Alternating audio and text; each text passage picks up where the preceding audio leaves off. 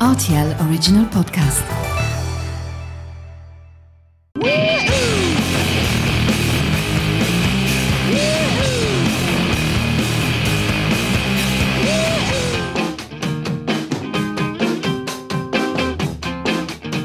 Taking inspiration from the iconic Blur smash hit of the same name, this pod takes a look at some of the greatest records of all time and argues why their second track is more often than not that album's best.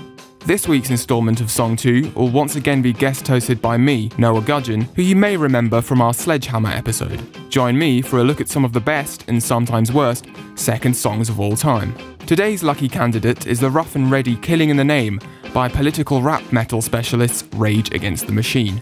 Before we get underway, I would like to make a quick disclaimer for those who are squeamish about swear words. This song notoriously features a healthy dose of profanity, so be warned.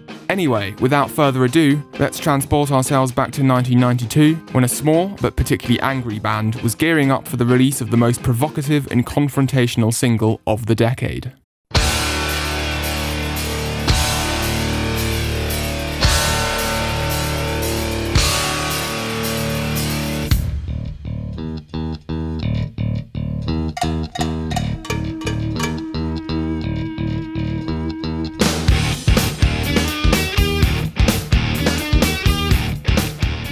With Killing in the Name, Rage Against the Machine seemingly burst onto the scene fully fledged and ready for battle.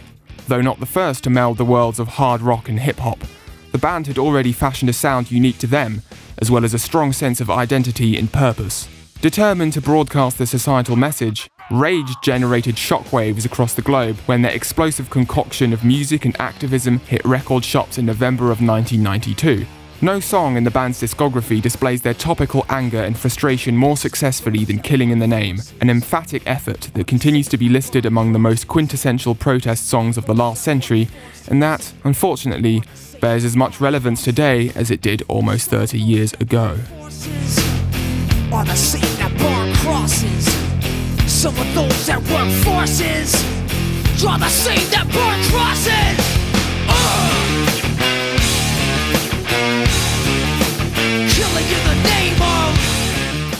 Rage, of course, hadn't plucked their fury from out of thin air. In fact, during the recording of their 1992 debut album, the band found themselves in the midst of a burning Los Angeles. Following the police brutality suffered by Rodney King and the subsequent release of all four officers charged with using excessive force, the public outrage had spilled over into the streets, which resulted in five days of riots in the city. Angered by the law's abuse of power and inspired by the uproar of the people, Rage set about funneling their emotions into a new song, Meanwhile, guitarist Tom Morello had been giving guitar lessons, which, as fate would have it, proved to be a deciding factor in the conception of a riff which would provide the backbone to their iconic debut single. While teaching a student how to play in drop D tuning, in which the lowest guitar string is tuned down a whole step for a heavier sound, Morello stumbled upon a note sequence that he liked. I just came up with the Killing in the Name riff. I stopped the lesson, got my little Radio Shack cassette recorder, laid down that little snippet, and then continued with the lesson. The next day, he showed the idea to his fellow band members, whose contributions helped flesh it out. Rage had been messing around with the resulting instrumental for a while when frontman Zack de la Rocha finally threw the simple but highly charged words into the mix. All in all, the song only features eight different lines of lyrics, but thanks to De La Rocha's clever use of irony and repetition, it is particularly effective at highlighting its protest points. Essentially, the message is this In America, murder is justified for those who wear police badges. De La Rocha compares officers to Ku Klux Klan lynch mobs and uses 17 iterations of the word fuck to help hammer this home. now you do what they told you.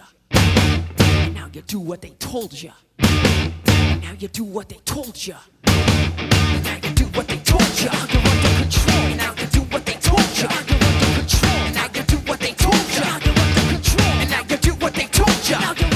Since its release, the song has provoked various desired reactions. In 2000, for example, police ordered the crowd to disperse following a free rage concert in protest of the Democratic National Convention. True to the lyrics, Fuck you, I won't do what you tell me, which had been the closing words to the show, many fans disobeyed orders and riot cops moved in, violently scattering the concert goers with rubber bullets and pepper spray.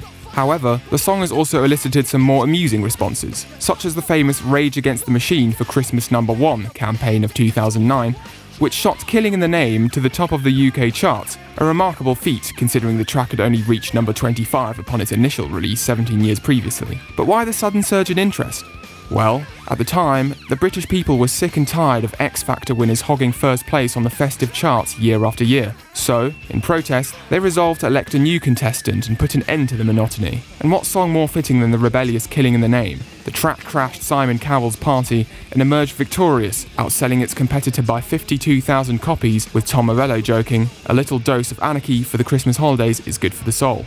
Well, the sweary number may not be the most appropriate of soundtracks to your Christmas dinner, but it is certainly an evergreen song that will be celebrated for years to come.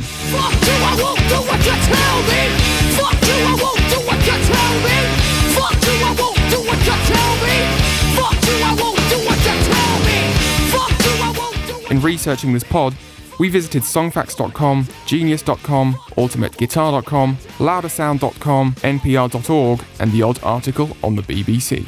Join us next week for another episode of Song 2 in this ongoing series. Be sure to write a review, drop us a rating, and let us know about any of your potential second song candidates. I have been Noah Gudgeon, and this has been Song 2 for RTL Today Radio. See you next time.